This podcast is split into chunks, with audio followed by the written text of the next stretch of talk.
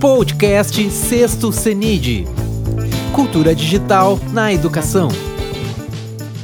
Olá, agora teremos a palestra Edtex com seus desafios e oportunidades. Quem vai proferir é Gustavo Moreira, do Sebrae. Gustavo, fique à vontade, a casa é sua.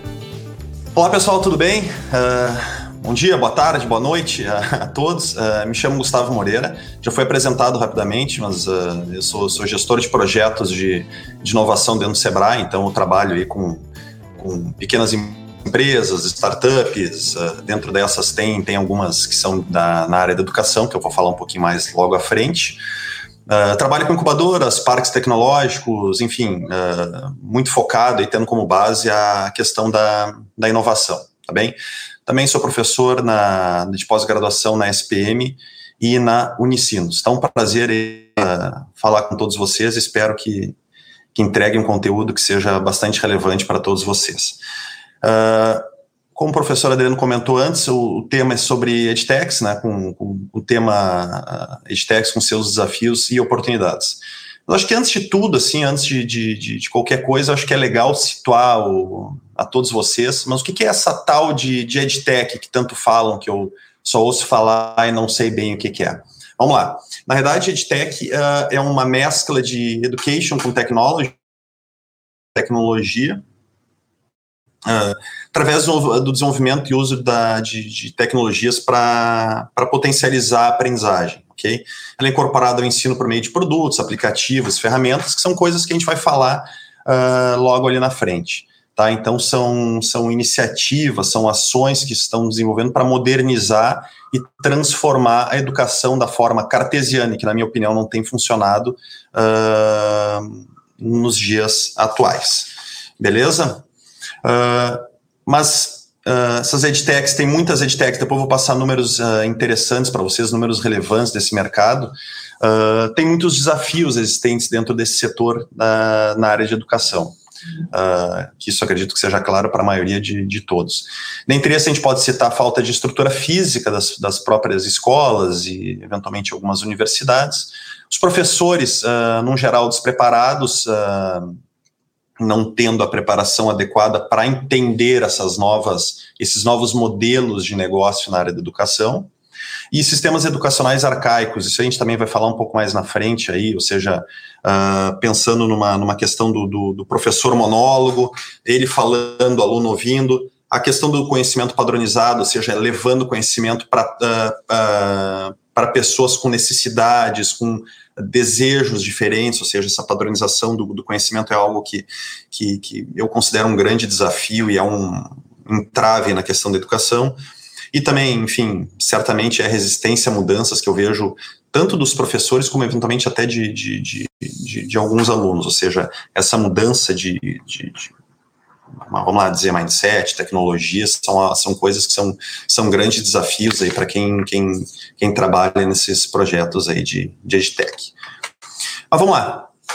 Uh, alguns dados bem relevantes em relação a esse setor, tá? E vocês podem perceber o potencial que tem de, de desenvolvimento aí dessas, dessas, dessas empresas, de, vamos dizer, de tecnologia e transformando a, a educação. É o segundo maior mercado de startups no país, ou seja, a gente tem aí entre 350 a 400 empresas, dados sempre variam muito, né? Tem empresa que, que entra no mercado, tem empresa que sai do mercado, pivota, muda o setor, isso fica atrás aí das, das fintechs.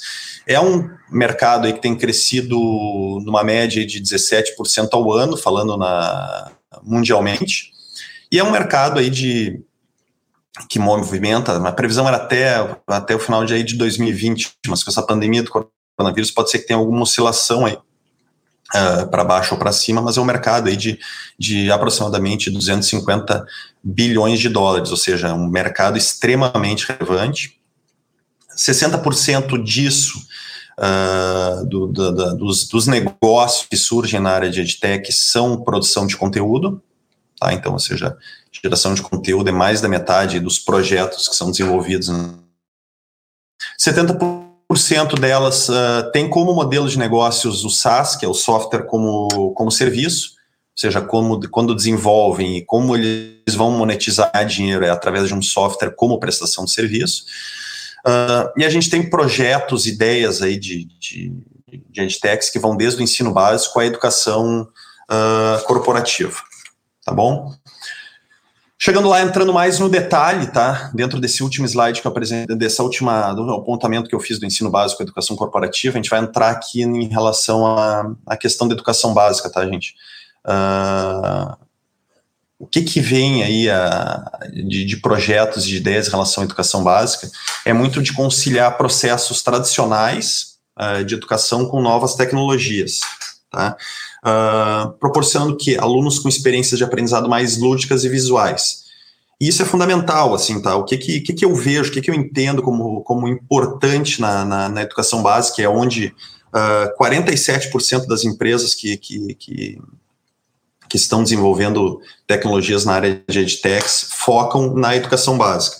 Uh, e eu acho que é fundamental a questão de, de, de, de projetos de, de, de, ensinos com, com mais, mais experiência, proporcionar mais experiência para os alunos, proporcionar mais desafios, mais teoria, uh, menos teoria e mais prática, ou seja, coisas vivenciais, a gente entra em ações na área de robótica, utilização de legos, uh, bem o que eu comentei, ferramentas lúdicas visuais, trazendo não que é, uh, é habitual e não tem funcionado mais, que é aquela questão de, de, do professor monólogo falando e o aluno aprendendo. Acredito que isso aí uh, mudou muito, principalmente agora, vamos pensar a educação básica, a gente está falando aí da geração uh, milênio, geração Z, uma geração que já nasce conectada, já nasce na internet, já consegue consegue baixar aplicativo. Eu, por exemplo, tenho um filho de quatro anos que baixa os dele, baixa os, os aplicativos dele de uma, de uma, forma tranquila. Então aí que fica, entendeu? Dentro dessa, dessa, dessa questão da educação básica, é fundamental esses dois pontos que eu comentei, conciliar processos tradicionais com novas tecnologias e proporcionar aos alunos mais aprendizado, mais prática, mais vivências, mais mão na massa, uh, porque, do contrário, o interesse deles vai cair absurdamente. E aqui eu estou botando dois exemplos, estou trazendo dois exemplos para vocês. O primeiro é o Mundo 4D, tá, que é uma empresa de EdTech uh, que leva uh, o aprendizado da robótica para os alunos. A gente vê várias, eu tenho um exemplo específico aqui da Mundo 4D, mas eu sei de algumas escolas que trabalham nisso, o próprio Rosário aqui em Porto Alegre é muito forte, os maristas são muito fortes na, na, na questão do aprendizado de robótica. Nós, uh, do Sebrae, já fizemos alguns desafios na área de robótica que foram bastante efetivos, assim, do, uma gurizada lá que ia de 12 a 15 anos desenvolvendo robôs, e aí tem automação, tem robótica, linguagem de programação,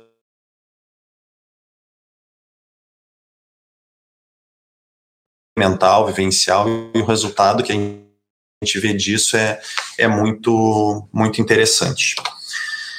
E um outro exemplo, acho que já mais, mais conhecido, né, gente, as, as edtechs, é a própria Crânio, tá? que é uma, uma plataforma de aprendizagem que usa a gamificação como base de trabalho.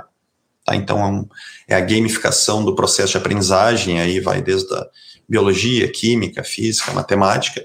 É uma plataforma muito interessante. Depois eu vou entrar no detalhe mais da, da questão da gamificação, tá? como umas tecnologias emergentes que pode, pode crescer bastante ainda, mas a Crânio é um exemplo bastante interessante aí de, de edtechs que atuam na questão da, do ensino Uh, lembrando que quase metade dos projetos das startups que, que desenvolvem soluções, elas focam na questão da educação básica. Beleza? Passamos agora para a questão da educação corporativa, uh, onde o objetivo é a capacitação dos funcionários, colaboradores cada vez mais engajados entregando melhores resultados. Uh, então, esse é um mercado ainda que representa, é um mercado pequeno, então acho que daqui pode ser que tenha uh, vai com uma sugestão, assim, eu vejo que apenas 8% das startups elas focam em, em soluções para educação corporativa, então aqui acredito que possa ter um nicho interessante de, de atuação, à medida que a gente percebe que cada vez mais se faz necessária capacitação para eles entregarem virtual, ou seja, eu acho que uh, uh, as empresas aí, uh, se não entregarem esse tipo de qualificação permanente aos funcionários, a tendência é que eles percam as melhores cabeças.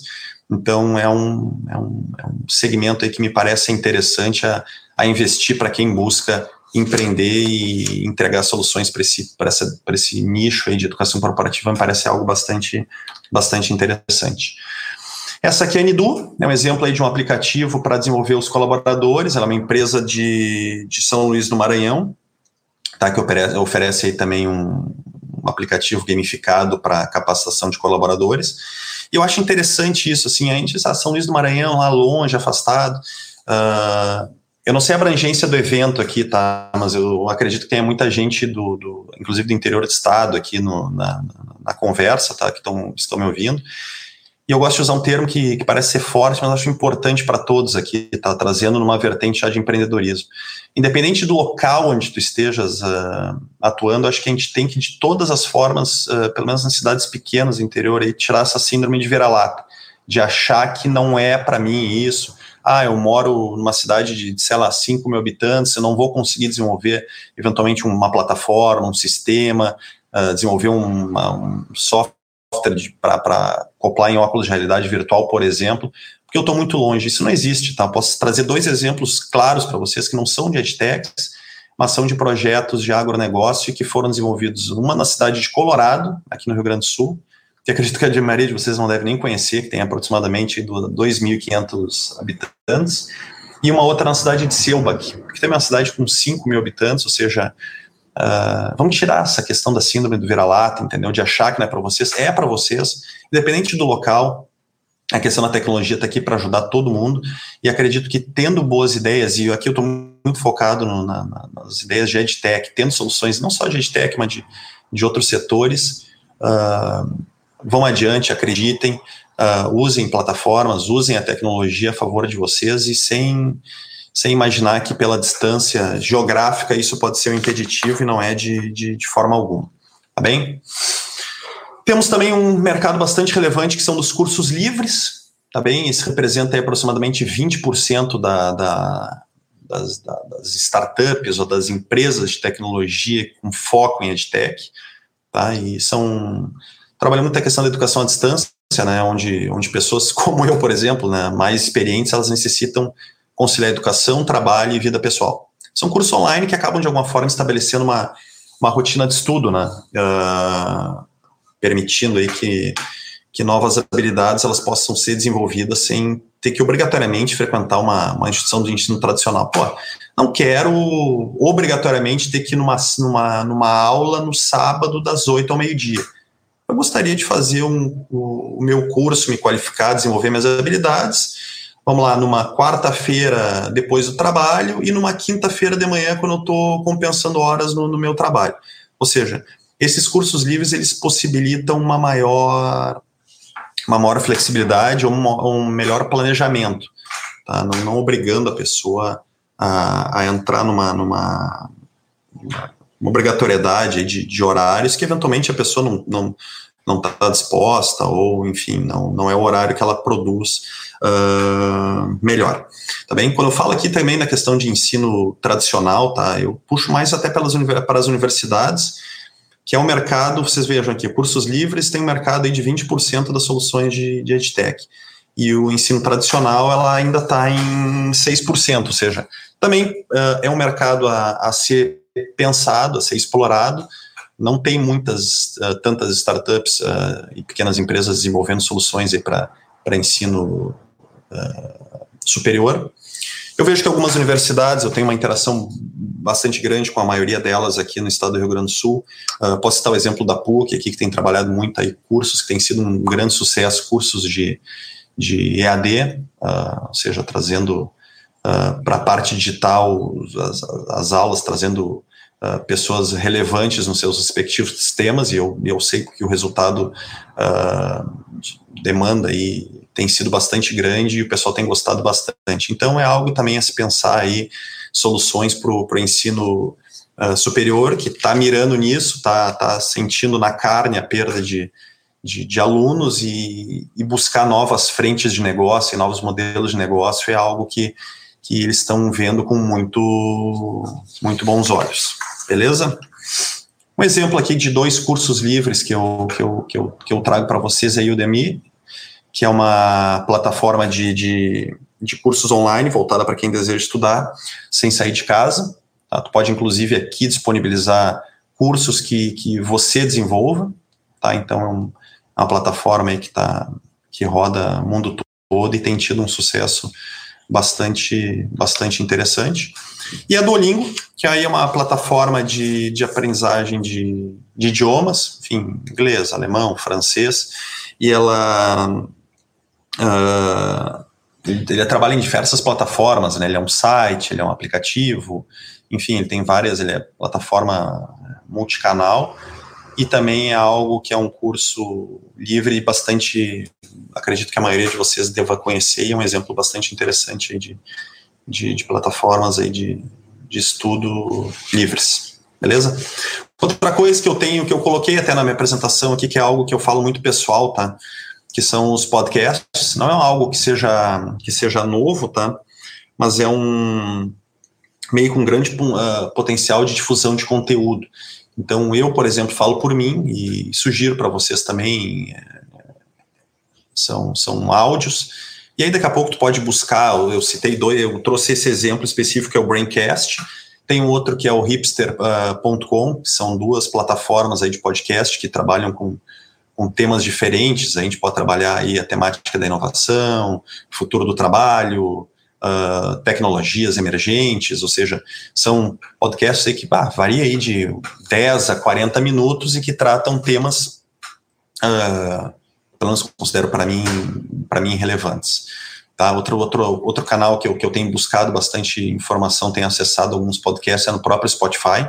Então, tu vai lá no, na busca do Spotify, busca um tema lá que tu, tu queira trabalhar, vamos imaginar lá, criatividade. E aí tu puxa, certamente vão ter podcasts que vão trabalhar com essa, com essa temática. Eu acho legal, por exemplo, estou trabalhando, estou desenvolvendo algum projeto, alguma coisa, e estou com fone de ouvido, como eu estou agora, aqui ouvindo um, um podcast sobre inovação. Parece algo interessante, eu acho legal, acho que vale vale reforçar, eu sei que cada vez mais pessoas estão, estão buscando isso. Ah, daqui a pouco estou me, me deslocando de casa até o Sebrae, lá da meia hora de carro. Pô, vamos ouvindo vamos ouvindo podcast sobre algum tema interessante, a gente vai, vai aprendendo e vai, vai, vai se qualificando. Me parece algo legal e eu tenho utilizado bastante, tem me ajudado bastante aí. Passou, esse, passou esses, esses, esses mercados, tá? O que eu acho interessante agora de a gente, de a gente comentar, tá, gente, são as inovações tecnológicas que vão acabar revolucionando as, as edtechs, tá? O que está vindo aí de, de, de, futuro, e o futuro ela é logo ali na frente, tá? E, e eu acho que essa, essa pandemia, o advento do coronavírus, ela vai acabar acelerando muitas coisas. Pensando pelo lado meio cheio do copo, eu acho que, que nessas crises, muitas coisas que, que ainda estão demorando a acontecer vão acontecer de forma mais, mais rápida e essas, essas, essas questões tecnológicas com certeza vão acontecer também nas edtechs. Questão da realidade virtual e realidade aumentada, tá? são nomes, são nomes uh, parecidos, tá? são nomes próximos, mas elas são, elas são uh, diferentes, tá? Enquanto a primeira leva uh, vocês para um ambiente imersivo, por exemplo, tem os óculos de realidade, de realidade virtual, e aí a gente pode trabalhar até uh, colocar os óculos e vislumbrar uma ponte, ou vislumbrar eventualmente um, uma loja, ou vislumbrar um restaurante, uh, simular uh, treinamento de, de áreas de, de, de, segurança. Então, esses são, são é a questão da realidade, da realidade virtual. E a segunda inclui projeções de conteúdos e informações do mundo real. Tá? Então, quando a gente fala em realidade aumentada, um exemplo claro que acho que todo mundo conhece acaba sendo o Pokémon GO, tá? que é realmente um, um desenvolvimento aí de um, um software onde tem embarcado aí a, a questão da realidade uh, aumentada. Então, são termos parecidos, mas que de alguma forma eles são, são diferentes, tá bem? A questão da inteligência artificial é desenvolver mecanismos e dispositivos tecnológicos que simulem o raciocínio humano, ou seja, a gente entra na questão de, de robôs, uh, chatbots, ou seja, é embarcar inteligência artificial de alguma forma tentando uh, trazer a, a, nossa a inteligência humana de alguma forma artificial, embarcando em, em robôs em diferentes tecnologias. Tá bem? Questão da gamificação é algo que já está mais difundido, né? É, é, a questão de utilização de recursos de jogos em outros contextos, tá bem? Então, uh, quando tu aplica a gamificação no, no processo de, educa de, educação, o objetivo é que as pessoas se engajem mais aí no, no, no, no desenvolvimento. Eu usei um exemplo ali, que tem dois exemplos, a Crane, principalmente a Duolingo, onde tu gamifica o processo de ensino e aí tu vai desenvolvendo, trabalhando etapas da, da, da da educação, ou seja, tu vai trabalhar lá, vou usar o exemplo do Duolingo, de idiomas. Aí tu vai lá, tu entra no básico do no básico do ensino do inglês. E aí tu vai indo, vai respondendo as perguntas, vai subindo, aí tem a premiação, aí tem um ganho na frente, ou seja, tu está gamificando o teu processo de aprendizagem e sempre com o objetivo de evoluir através de, de, de premiações, troféus, enfim, aí eles trabalham com algo mais lúdico à medida que tu vai evoluindo o teu desenvolvimento. Gamificação é algo que tá, já está mais difundido, a gente já tem algumas plataformas aí sendo, sendo trabalhadas, uh, mas ainda tem um amplo mercado aí para ser desenvolvido, tá? Acho que vocês podem ficar bastante atentos em relação a isso. Uh, na questão da realidade virtual uh, barra aumentada, que eu comentei na inteligência artificial, tem um mercado bastante grande. Quando a gente fala aí daquelas 350, 400 startups que, que, que temos aqui no país de, de edtechs, menos de 2% trabalham com, com essas tecnologias, tá? principalmente realidade virtual e realidade aumentada. E é algo que pode ser bem visto com, com deve ser visto com bons olhos, porque é um mercado uh, muito grande, a gente está falando aí de, de futuro, tecnologia. Claro que tem um, um, um, pepino aí, vamos dizer assim, que é uh, será que será que as pessoas uh, professor, principalmente professores, tá? Da, eu vejo que a gurizada mais nova ela está mais conectada com essas, com essas novas tecnologias, mas será que, que, que, essas novas tecnologias não vai ter um entrave ali na, na questão de, de pessoas? Será que as pessoas vão conseguir uh, utilizar essas ferramentas da melhor forma? Vão conseguir trabalhar uh, isso em sala de aula, entregar, uh, entregar ensino, entregar qualidade para os seus alunos? Essa é, algo que, que, que que me, que me, que, me, que eu questiono bastante, entendeu? Uh, e aí entra muito essa questão do, do soft skills, né? Que aí pergunta soft skills, mas soft skills não é inovação tecnológica, né? Não, não é inovação tecnológica, mas ela é fundamental para que as os outros três itens aconteçam. Por quê, tá, gente? Vamos lá. Primeiro, acho que é legal mostrar o que é soft skills, tá? Uh, soft skills são, na realidade, habilidades comportamentais que são cada vez mais importantes no, no, no mercado de trabalho e que gera uma grande demanda, uh, em função disso também gera uma grande demanda no, no na, na, área de educação, na área de ensino, que é onde a gente está tra trabalhando aqui. Tá? E aí, com o avanço da tecnologia, os profissionais do futuro vão ter que desenvolver novas, novas competências, né? novas habilidades, uh, porque, cara, tá, a gente está falando aí de realidade virtual, realidade aumentada, e se as pessoas não se qualificarem, não desenvolverem uh, novas habilidades, e novas competências, provavelmente elas vão ser, vão ser trocadas aí por máquinas, por robôs. E aí o pessoal sempre comenta muito, eu acho que aí tem um erro, tá? Dizendo, ah, a tecnologia está tirando empregos.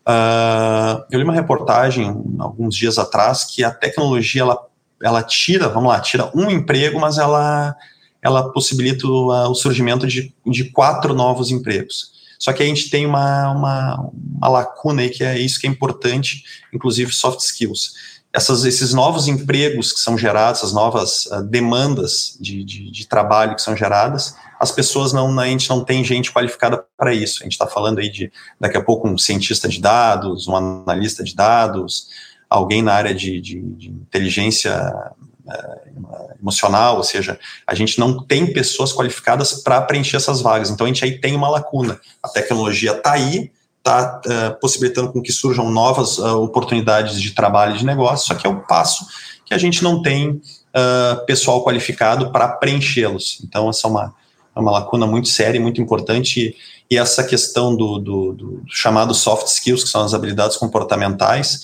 tem aí também uma possibilidade de, de, de, de geração de negócio, a gente percebe que tem surgido novas, novas empresas para trazer conteúdo uh, digital, principalmente, mas também presencial, para, de alguma forma, desenvolver novas habilidades, uh, tanto técnicas também, uh, tecnológicas, como comportamentais, para conseguir, de alguma forma, preencher essas vagas que a tecnologia está tá, tá criando, né, vamos dizer assim. Beleza? E o que, que, são essas soft skills, tá? Pensando não, não na questão técnica, tá? A questão técnica, enfim, é, é trabalhar a questão de ciência de dados, as tecnologias que eu citei anteriormente, a pessoa precisa ter conhecimento técnico para desenvolver essas, essas, essas tecnologias, e é algo que falta muito no país também, né? Enfim. Uh, e aí entra aquela questão: será que a gente está ensinando para os nossos filhos? Será que as escolas estão ensinando para os nossos filhos e para os jovens uh, profissões ou habilidades que não vão servir para nada da, logo aqui para frente, ou seja, falo, eu tenho dois filhos, será que meus filhos estão sendo qualificados com, para, para trabalhar em profissões que não vão existir quando eles forem, forem uh, economicamente ativos, vamos dizer assim, né? Isso é outra coisa a se pensar, né? Vamos lá, soft skills uh, comportamentais, ou seja, Pensando em futuro do trabalho mesmo, tá, gente? É, quem não tiver capacidade de resolução de problemas complexos, quem não tiver criatividade, não tiver pensamento crítico, não conseguir fazer gestão de pessoas, não tiver inteligência emocional, orientação para servir, capacidade de tomar decisões, está fora do mercado. Eu penso muito na questão da EdTech, principalmente no, no, vamos lá, os professores. Eu acho que o professor não deve ser aquele cara que vai ficar lá falando na sala de aula, no, no quadro negro com giz de cera e o aluno ouvindo. Acho que a grande uh, função do professor, na minha opinião, é ser um orientador. Uh, orientação para servir o aluno, mostrar ferramentas de, de, de, de, de capacitação, uh, orientar na busca das melhores soluções para os problemas de, que, ele, que, ele, que ele enfrenta, ou seja, entregar conteúdo de uma forma mais visual, mais lúdica, orientar através de desafios tecnológicos, trabalhar a questão de, vamos lá, eu citei alguns exemplos ali na, na questão de robótica, trabalhar desafios tecnológicos, oficinas práticas, uh, fazer com que eles vivenciem uh, situações reais e não apenas ficar jogando teorias uh, que daqui a pouco para eles não vai fazer sentido nenhum ali na frente, entendeu?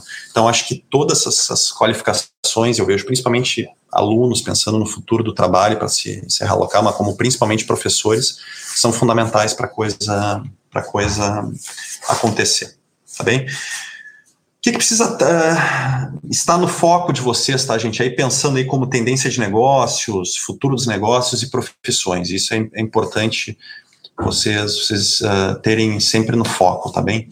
As empresas elas vão ser cada vez mais tecnológicas, tá? Isso não tem a dúvida. Então a gente percebe que uh, cada vez mais as inovações estão acontecendo, uh, as tecnologias estão surgindo de forma mais rápida. Mas cada vez mais a gente não pode abrir mão do capital humano. Muito muito nisso que eu comentei anteriormente. Não adianta a gente ser cada vez mais tecnológico, desenvolver mais tecnologia, pesquisa, desenvolvimento, se o capital humano não está sendo qualificado tanto nas, no, na, nas skills técnicas como nas skills emocionais, ou seja, aí vai ter uma lacuna, inclusive, de, de, de desenvolvimento logo ali na frente. Bem? Importante dizer que não vão acabar os empregos, tá? na minha opinião, não vão acabar os empregos, só que de alguma forma eles vão se transformar. Isso a gente vai, acho que vai vir bem direitinho, isso aí agora, principalmente nesse, nessa questão do coronavírus, onde eu acho que muitas coisas aí vão acabar de alguma forma acelerando, né? O pessoal não vai. Quem não vai mudar no, no amor vai ter que acabar mudando, mudando na dor. Beleza? Tecnologia sim, porém sempre vai estar alinhado aí com o desenvolvimento das habilidades sociais do, do, capital humano, ou seja, uh, e aqui a gente entra numa questão, as máquinas são fundamentais, a tecnologia é fundamental, sim, tá? Mas sem habilidade para construir relacionamento, uh, uh, liderar pessoas, uh, lidar com conflitos, isso aí as máquinas jamais vão fazer, tá? Aí vão precisar de nós, então, tecnologia sim, mas com, com as habilidades que só o capital humano uh, tem e precisa, como eu, confirmei, como eu comentei anteriormente, ser, ser de todas as formas desenvolvido, tá bem? E eu acho que o fundamental disso tudo, tá, da questão, tanto na questão da, do capital humano como da tecnologia, acredito que o que tem que estar tá no, no centro disso tudo é, é inovação, tá? A inovação vai acabar sendo o link entre, entre esses dois pontos. Uh, uma não vive sem a outra. Eu posso falar uma, sobre uma, uma área que é muito minha, assim, tá? Então é fundamental uh, buscar inovação tanto na questão comportamental como na inovação tecnológica e de uma forma constante. Uh, isso tem que ser buscado, tá?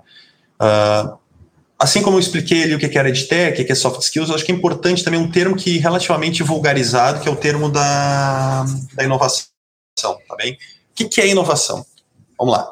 Inovação é a criação de uma oferta nova e viável. Tá? É algo uh, novo e que tem que gerar resultado.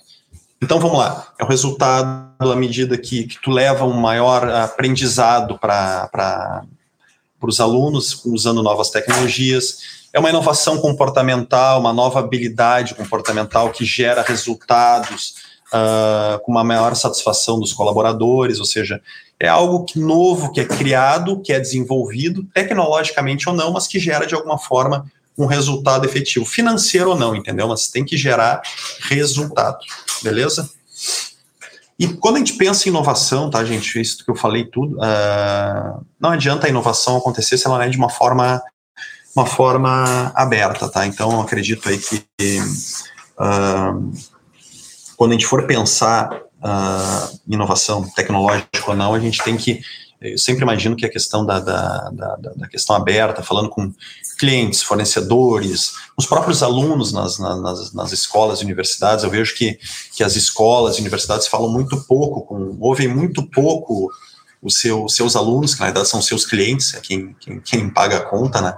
Então, acho que essa inovação, quando for desenvolver um, um novo modelo de negócios, uma nova tecnologia. Eu acho que é sempre importante ouvir uh, pessoas de fora. Aí eu penso o seguinte, cara, será que é melhor tu desenvolver uma solução nova para uma escola, por exemplo, falando lá diretor e meia dúzia de professores, ou daqui a pouco uh, tendo lá sete pessoas só num grupo, vamos imaginar? Ou é melhor tu abrir isso, trazendo uh, alunos, fornecedores, parceiros de negócio, ou seja, trabalhar isso com uma, sei lá, 30, 40 pessoas construindo conjuntamente uma solução. Tenho certeza que a segunda opção é melhor, e isso fala muito aí com a questão da pensar a inovação de forma aberta. E na educação não é diferente, tá? Então, se eu estou falando aqui para alunos, estou falando para professores, estou falando para diretores de escola, pensem sempre a questão da inovação tecnológica, comportamental, de uma forma aberta criem conjuntamente, tá? Não achem que vocês são os donos da razão e que vocês têm as melhores ideias. As melhores ideias são as que são compartilhadas, que são construídas com pessoas de dentro da, da escola, vamos dar um exemplo, mas também de fora. Beleza? Isso tem acontecido muito em função da forma como a gente tem se conectado, tá, gente? Uh, o que, que, eu tenho percebido, assim, tá? Uh, alguns anos atrás, a forma como a gente se conectava era muito centralizado, ou seja, tinha um ente, uma pessoa que que, que controlava, que centralizava a informação e aí distribuía. A gente foi num momento, na medida que a gente foi evoluindo, a gente começou a trabalhar numa, numa, numa uma estrutura aí de conexão descentralizada, com alguns grupos aí de, de trabalho, mas que a comunicação entre os grupos não fluía muito, por uma comunicação agora que tem acontecido muito mais distribuída, tá? Ou seja, uh, não tem tantas barreiras aí para conversar, e eu falo uh,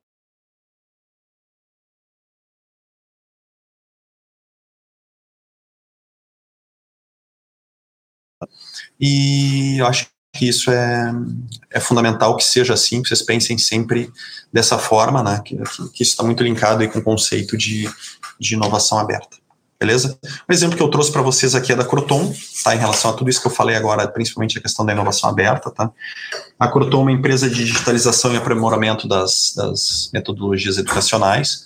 Ela teve um tempo atrás, eu, eu não sei se ela ainda está lá, tá? Uh, mas ela teve um, um link muito forte. Ela teve um programa uh, dentro do, do Cubo do Itaú, tá? uh, que era o Cubo Education by Croton. E ela tem um objetivo claro de ser a, a companhia mais digital do mundo, companhia de educação mais digital do mundo. Tá?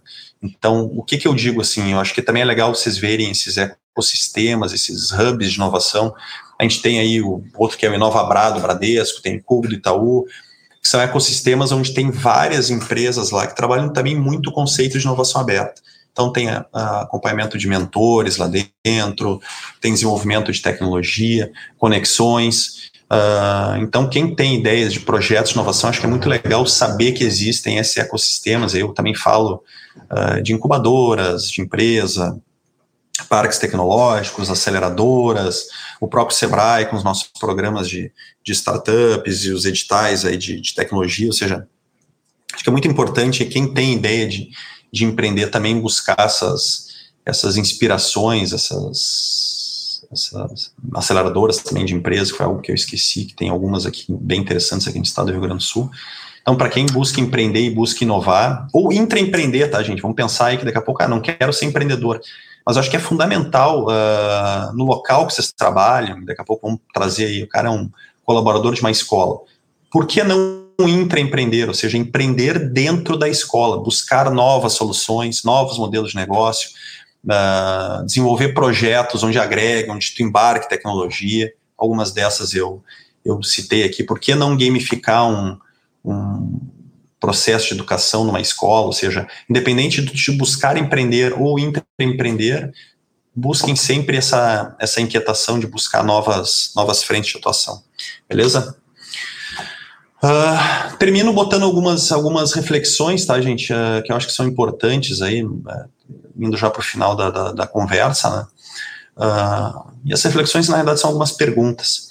Qual é o papel dos educadores nesse processo? Ou seja, eu já citei um pouco, já trouxe uma, uma visão que eu acho, acho que o educador tem que ser um, um facilitador, não é o cara que, que entrega a verdade, verdade dos fatos para os alunos, ou seja, acho que ele tem que ser um, um facilitador, um orientador da, do, do, processo de educação, uh, estimulando com que, que, que coisas uh, não só teóricas, mas principalmente práticas desenvolvam habilidades dos, dos alunos. Eu falo tanto, cara, falo tanto ensino básico como ensino superior, ou seja, eu acho que o, que o papel dos educadores nesse processo é, é bastante importante, e, mas precisa mudar, tá? Do jeito que tá, não tá rolando, tá? Isso a gente consegue ver muito claro aí, principalmente agora nessa, nessa, nessa situação que a gente está vivendo atualmente aí, que, que muitos têm, têm, têm patinado aí no, nesse processo todo. Universidades e escolas estão preparadas para a mudança uh, dessa questão do capital humano e tecnologia? E aí vamos ver, será que as, uh, tanto universidades como escolas elas, elas estão preparadas para essas para esses essa gurizada nova que está vindo, esse capital humano que está vindo diferente, com novas habilidades, com novas criatividades, estão uh, preparados para eventualmente colocar em sala de aula lá uh, software, botar nos celulares das crianças um software de realidade aumentada, ou seja, tu vai falar lá sobre descobrimento do Brasil, a criança vai abrir o celular e vai vai vai vai aparecer uh, personagens históricos da época projetados no, no teu celular. Isso é possível, uh, as escolas estão preparadas para esse tipo de mudança, isso é algo que, que, que, precisa ser, ser pensado também, alguma reflexão que precisa ser feita, né? Nossos jovens não estão aprendendo atividades que não existirão nos próximos anos, isso é algo que, que, eu, que eu me inquieto muito em função de ter dois filhos uh, pequenos, uma menina de 10 e um guri de 5, Será que eles não estão aprendendo coisas, atividades e matérias que não vão fazer sentido nenhum nos próximos anos, sabe? Será que não é, não é legal uh, remodelar isso, entregar conteúdo que realmente seja relevante, que agregue para eles logo ali na frente? A gente está falando, parece que são coisas assim que vai acontecer daqui a 20 anos. Não, cara, são coisas que daqui a 5 anos vão, vão impactar muito nas nossas vidas e daqui a pouco eles estão aprendendo coisas lá que não fazem sentido nenhum. Entendeu? Estão dando estão dando tiro de bazuca numa, numa formiga. Não faz sentido nenhum isso aí, entendeu? A uh, questão do Covid, não mostrou que ainda temos um longo caminho a percorrer, acho que isso é, isso é importante, tá? Será que uh, tudo isso que está acontecendo, as escolas e universidades tendo que se, se, reprogramar em função dessa, desse isolamento, será que a gente ainda não tem um, um longo caminho a percorrer? Será que uh, será que estamos todos preparados aí para essa para essa situação que aconteceu agora e, e, ou a gente ainda tem um caminho longo a percorrer. Acho que é isso, tá, gente? É de, de, de, de recado, é isso que, eu, isso que eu dei. Espero que eu tenha, tenha, tenha passado a mensagem para todos vocês aí. Eu agradeço a, a todos que, que, que acompanharam essa minha, essa minha gravação. Agradeço ao pessoal da organização, foram um show de bola em nota 10. Uh, ah, espero que tenha também atendido o propósito de vocês. Uh, segue meus contatos, segue meu contato, tá? O meu e-mail. Se alguém tiver, tem alguma dúvida ou quer buscar alguma, alguma, alguma oportunidade em relação, eu repito aqui, o meu trabalho, meu foco sempre foi na questão da, da de trabalhar projetos de inovação, então eu estou envolvido aí com, com vários projetos de diferentes frentes.